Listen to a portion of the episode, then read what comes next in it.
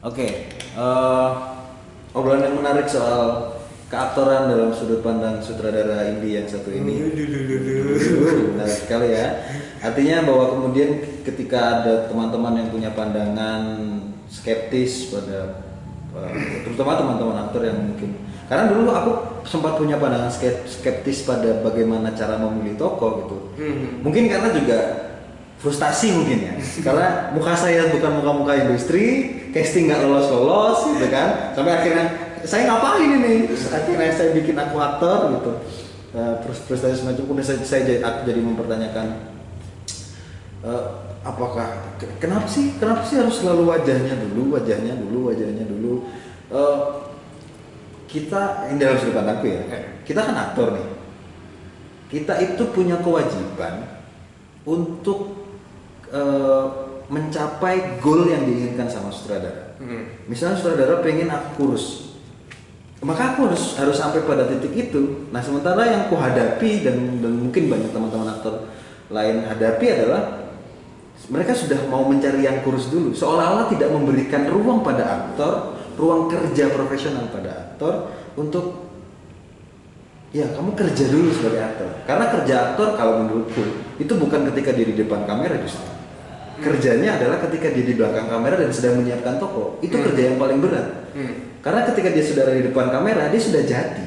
Iya, iya. Istilahnya eh, dia sudah dia sudah matang. Tinggal kemudian sutradara yang memilah kematangan itu, mana yang bagian mana yang akan ku ambil, it- itu kan lebih menarik ya. Maksudnya Hmm. lebih enak gitu Hmm. dan dan sejauh ini yang yang yang ku hadapi sejauh yang aku tahu ya mungkin mungkin saudara-saudara saudara yang lain juga tidak begitu tapi sejauh yang aku hadapi adalah wah yang dicari yang ini yang gendut ya eh yang dicari yang kurus ya yang dicari yang gak gondrong ya gitu. yang dicari yang cepak ya gitu. kayaknya kita pernah ngobrol soal itu juga kan Jak kamu nggak main lu gondrong dalam hatiku gua kan bisa potong kenapa dia Itu alasan yang mudah aja buat nolak. Jadi kayak lu Aduh terus gimana nih? Ntar aku udah potong pendek Dija aku udah potong pendek Aku butuh yang gondrong Enggak Iya iya iya iya. Itu eh, menarik sekali Eh, Artinya artinya bahwa kemudian ketika ada teman-teman aktor yang beranggapan semacam itu Tidak sepenuhnya begitu ternyata Artinya eh, sutradara tetap melihat kualitas kemampuannya Meskipun dia juga tetap mempertimbangkan apakah muka lu cocok Mhm. atau sesuai dengan tokoh yang sedang aku bayangkan. Nah, sekarang kita membahas di luar soal eh, keaktoran. Filmmu kan dapat beberapa penghargaan, Oh, apa? bukan dapat beberapa dapat beberapa apa ya nominasi mungkin. Ya. Nah, kayak di yang KDT kan dapat dua sejauh ini, Claremont sama Amsterdam. Iya kan? Iya nggak sih? Atau Claremont doang? Sebenarnya ada enam. Ada enam tapi yang dicantumkan cuma dua. Yang jantungnya tiga. tiga ya? Baru tiga. Jav. Oh iya, Kan kan kompetisi di Jav Clermont sama sekarang lagi di Amsterdam. Ya Nah. ntar ada lagi. Ketika kamu bikin film, apakah kamu mengharapkan filmmu masuk festival? Hmm. Atau iya. kamu punya tujuan, aku pengen bikin film biar aku nanti bisa masuk festival itu? Oh kalau tujuan itu enggak. Ya pertama kan film tujuannya untuk ditayangkan kan. Iya, Iya kan. betul, betul. Salah satu tempat untuk menayangkan ya tadi di festival. Hmm. Untuk film pendek ya. hmm. TV nggak ada. Kalau aku taruh di di apa namanya langsung di YouTube, ya kayaknya nggak cocok juga Hmm. film untuk ditaruh di YouTube. Maksudnya filmku untuk ditaruh di YouTube karena eh, apa ya ada ada hal-hal yang harus dipertimbangkan tentang eh, keberlangsunganku untuk membuat film lagi. kan. Hmm. Iya akhirnya untuk bisa mempertahankan itu salah satunya adalah festival film Hmm. supaya eh, mau nggak mau ya apa ya yang yang terlihat adalah gimana caranya aku bisa ada nama di situ gitu Oke. terlihat eksis maksudnya gitulah terlihat kalau aku membuat film gitu dan apa ya dasarnya karena memang alurnya adanya di situ Hmm. festival film Apakah sekarang artinya kamu sedang berusaha mencari nama? Hmm, bisa dibilang iya. Oke. Untuk buat film lagi supaya orang ngebiayain film. Ya, ya. Ngebiayain film gue gitu. Sedang memenuhi portofolio ya. Ya ibaratnya gitu sih. Selain karena tapi ya itu bukan tujuan utamanya bukan di sana tapi lebih ke ketika aku ingin membuat film karena memang aku ingin membuatnya gitu Hmm. efeknya ya itu dapatnya itu Mhm. efeknya setelah film jadi aku ingin film ini ditayangkan Hmm. tayanginnya di mana nyari kemungkinan alurnya sih gini kemungkinan kemungkinan yang bisa orang ingin menontonku di tempat yang cukup banyak dan itu jalurnya adalah festival Oke. ketika orang tahu film ini ada di festival tertentu Hmm. di mana di festival festival dan orang ingin menayangkan itu atau ingin menonton film itu otomatis dia kan harus meminta sama aku Oke. kemudian dia bikin pemutaran terus baru satu tempat terus tempat yang lain tempat yang lain tempat yang lain akhirnya kan film gue jadi ditonton banyak orang Hmm, oke, oke. Ya. Nah, eh, pertanyaan selanjutnya. Apa yang kamu lihat sekarang dari industri film kita? Oh. Industri, bukan indinya, industri, industri. industri apa ya apa yang Apa? Menurutmu apa yang sedang terjadi dalam industri film? Banyak yang bilang bahwa sekarang industri kita, industri film kita sedang sangat berkembang. Mungkin secara pasar dan mungkin secara kualitas, tapi kalau dalam sudut pandangmu, bagaimana kamu melihat industri film kita saat ini? Karena itu akan mengarah ke pertanyaanku yang selanjutnya nanti, tapi ini dijawab dulu. Ya kalau dibilang secara angka lebih baik mungkin iya. Hmm. Kalau secara kualitas, secara kualitas gue belum tahu ya soalnya. Maksudku apa jangan-jangan kamu tidak punya kebiasaan nonton film industri? nonton aku nonton. Maksudnya beberapa hal eh beberapa film yang aku udah incer itu itu pasti aku tonton gitu. Tapi eh, susah juga sih ya kalau melihat itu maksudnya secara kualitas pun aku nggak bisa menilai itu secara semuanya gitu secara langsung Oh, iya. gitu. Itu nggak bisa gitu. Eh, Oke kita persempit deh.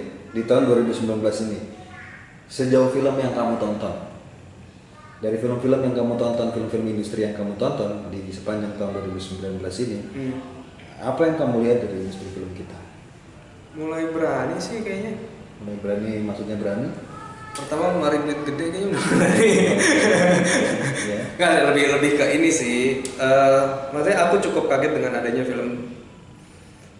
Oh, enak juga posisi kurang pas sih kalau aku ngomong kayak gini. Nah, aku skip aja dulu. Oke. Aku skip aja. Maksudnya ada eh, mulai mulai bermunculan film-film yang yang yang apa ya? terlihat sih memang arahnya ingin membuat sebuah film yang ber, yang kualitas gambar kemudian secara value itu besar yang akhirnya muncul eh, film-film apa namanya biografi kemudian superhero kemudian hal-hal eh, kolosal itu cukup banyak dan itu berderet kayaknya deh dari tahun sebelumnya sampai tahun sekarang gitu kan. Maksudku udah udah mulai ada kesadaran ke sana sih. Bukan kesadaran tapi mulai apa ya? Itu men- mungkin bisa menandakan kalau penontonnya sudah siap untuk menerima itu. Oke. Penontonnya udah siap menerima itu. Eh, sampai akhirnya ya mereka berani untuk membuat film-film seperti itu gitu. karena kan mungkin sejauh ini yang di yang yang yang dilihat adalah eh, apa namanya? Yang selalu beredar bahasanya adalah pasar siap atau enggak dengan dengan film-film yang apa ya sebutannya ya film-film lah pokoknya film-film yang di yang diproduksi gitu. Sampai akhirnya kan beberapa tahun yang lalu-lalu itu selalu dicekokinya dengan dengan hal dengan film-film yang esek-esek dan horor nggak jelas dan yang lain-lain gitu. Dan sebenarnya obrolan ini jadi agak sulit. Topik ini agak sulit karena banyak hal yang masuk di wilayah ini gitu. Eh, banyak banget apa ya hmm, kepentingan. Oke. Sangat banyak kepentingan di, di di wilayah ini gitu. Tapi sih, eh, kalau aku melihat secara ide-ide ceritanya ya udah mulai menarik menarik. Oke. udah mulai menarik menarik gitu. Namun kadang ada hal-hal yang eh, tidak sesuai ekspektasi sih Oke. lebih ke situ ada hal-hal yang itu ketika oh ini menarik kayaknya Hmm. tapi pas lagi nonton oh ternyata tidak gitu loh ada yang kayak gitu gitu Oke, oke. Eh, tidak perlu dijelaskan lebih jauh biar nggak nyerempet-nyerempet ke yang lain, Hmm. ya. Tapi pertanyaanku adalah, apakah kamu mau terjun ke industri? ya nggak tahu juga kalau misalkan aku di otak atik pas lagi bikin apa yang aku pengen ya kayaknya nggak tahu juga sih. Maksudnya eh ada mungkin ketika itu eh ketika itu memang ada kesempatannya itu aku lihat dulu. Oke. aku akan lihat dulu. Sejauh ini kalau ngomongin soal eh, kamu bilang film bioskop yang di bertiket dan itu itu kan film panjang. Hmm. sedangkan aku saat ini masih fokus di film pendek. Maksudnya masih ingin bermain di wilayah-wilayah film pendek. Hmm. dan aku ingin di film pertama dan kedua aku itu adalah sebebas-bebasnya aku bikin film satu dua Ketika atau film tiga panjang. Hah? Ketika film panjang. film panjang Oke, oke. yang itu nggak mau di apa nggak mau di produser. Eh, Iya, maksudnya pas, maksudnya yang arahnya ke sana gitu loh. Dan itu kalau misalkan ke bioskop pun itu nanti efeknya setelah aku udah bikin filmnya gitu. Hmm. Bukan dari awal yang pengen bikin yang untuk situ gitu. Sejauh ini sih gitu sih. Eh, dan mau nggak mau kan, kalau ditanya kayak gitu ya pasti aku ya mungkin iya akan ke sana karena aku hidup makan karena film juga. Tapi kan jalannya yang nanti kita nggak tahu ke depannya kayak gimana. Hmm. Tapi kalau secara pemikiran panjang oh, sejauh ini itu belum belum belum arah ke sana sih. Oke, berarti sekarang belum mau Belum ke kepikiran ke kecuali bahwa kemudian ada yang memberikan kesempatan membuat satu dua tiga film yang udah tak kasih duitnya aja lu mau bikin apa terserah. Apakah begitu kondisi Mustafa? Atau memang benar sekarang sedang ingin film pendek aja dah? Ya sejauh ini masih film pendek sih. Berarti- Ber- Berarti pun kalau misalnya ada yang menawarkan kan penonton yang aku aktor itu ada orang kaya sekali Hmm. menawarkan itu, eh bikin film panjang nih, gua kasih 10 triliun bikin film panjang ya. Ya, mikir sih. Terus mendingan saya buat naik haji pak. iya ya, ya bener juga ya. Saya aneh ya. Enggak sih lebih mikir karena prosesku masih masih belum belum aku punya target mengejar mengejar maksudnya mengejar aku sampai titik mana aku harus harus start Hmm. atau fokus untuk mikirin untuk membuat film panjang nantinya gitu untuk tahap yang sekarang ini aku masih belum ada di di tahap itu gitu Hmm. Eh, beberapa cerita yang aku buat itu bisa aja aku bikin panjang sebenarnya Hmm. tapi buatku jadi tar dulu kayaknya belum saatnya sih Hmm. belum saatnya eh, apa namanya aku bergerak ke langsung ke sana Hmm. pertama mungkin karena apa ya Hmm, proses yang aku lalui itu jadi proses yang aku ingin nikmatin dari awal sampai arahnya ke sana nantinya. Oke.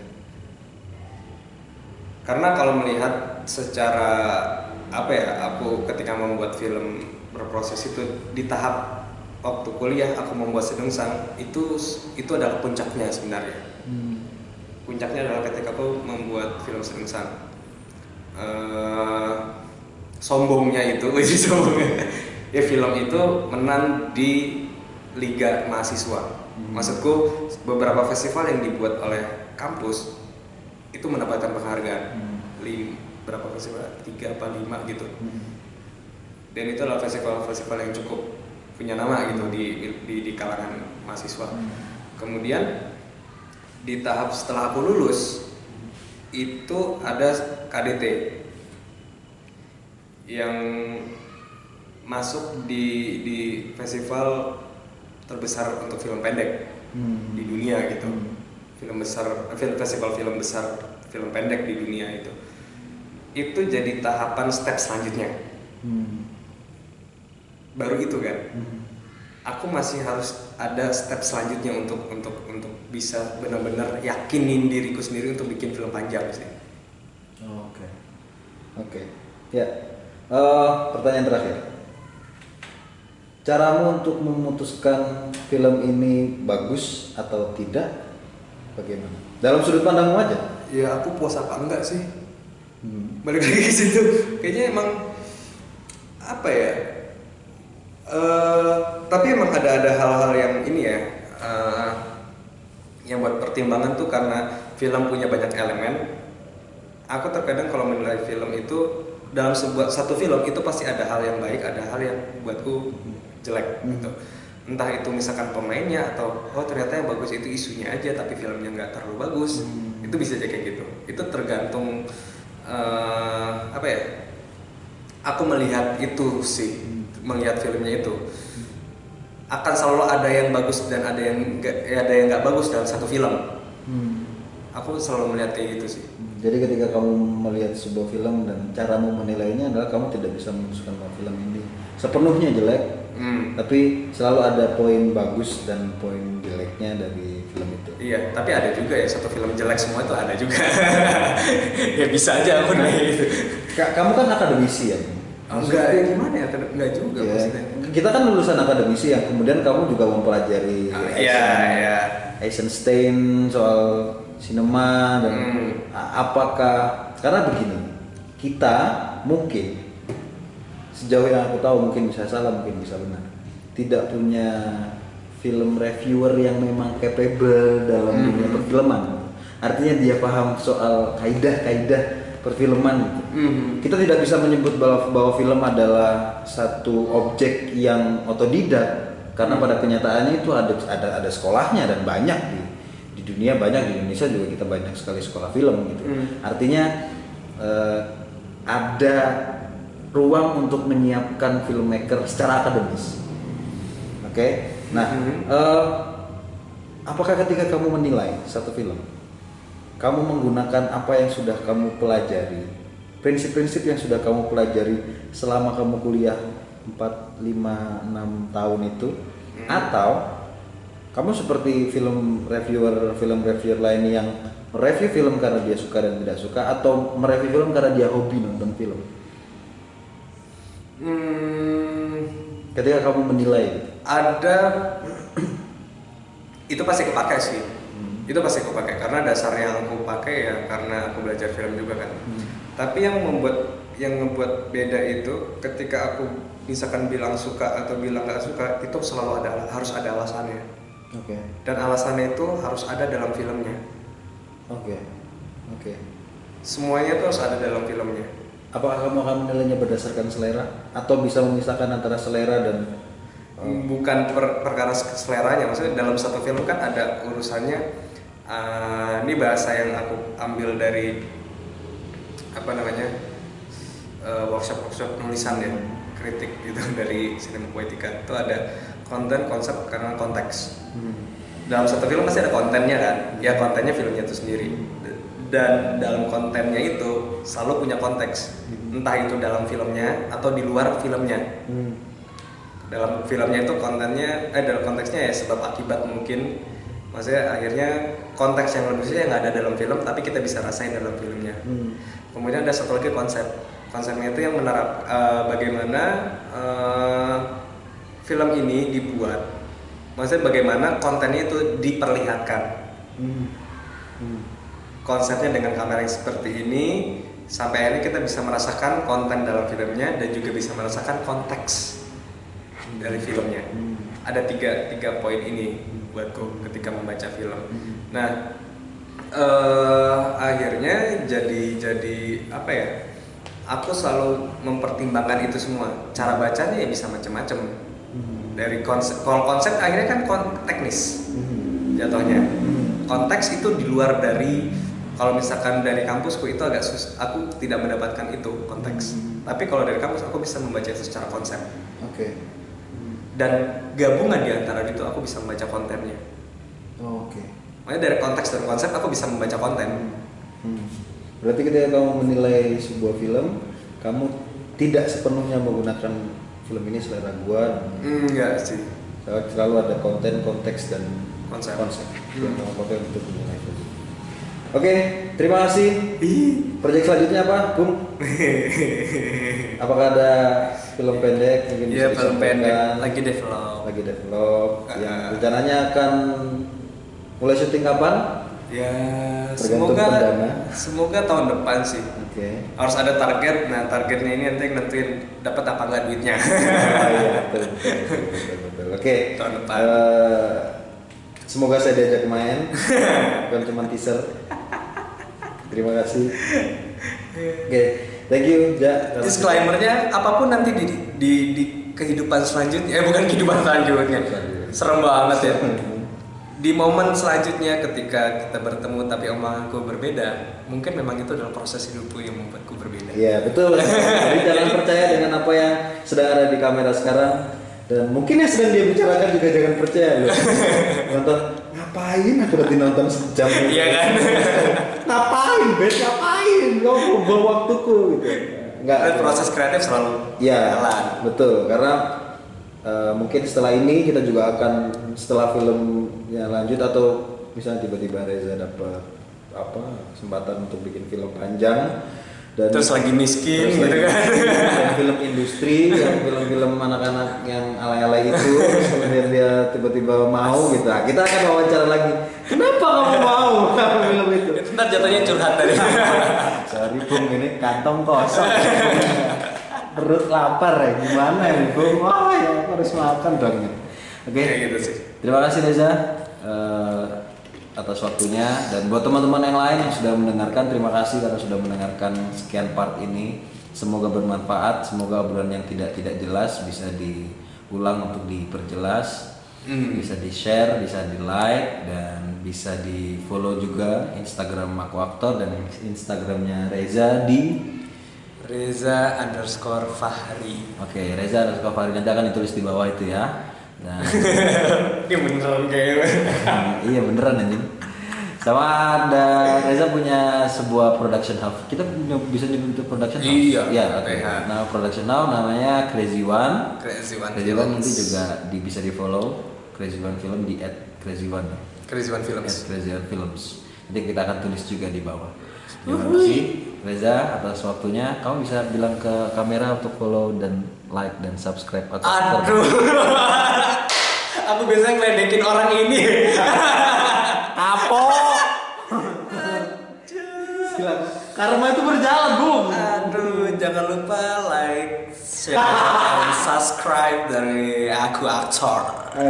Kelihatan sekali agak awkward ya karena ternyata prinsipnya dihancurkan. Terima kasih Reza, terima kasih teman-teman. Sampai jumpa di aktor berikutnya di Faktor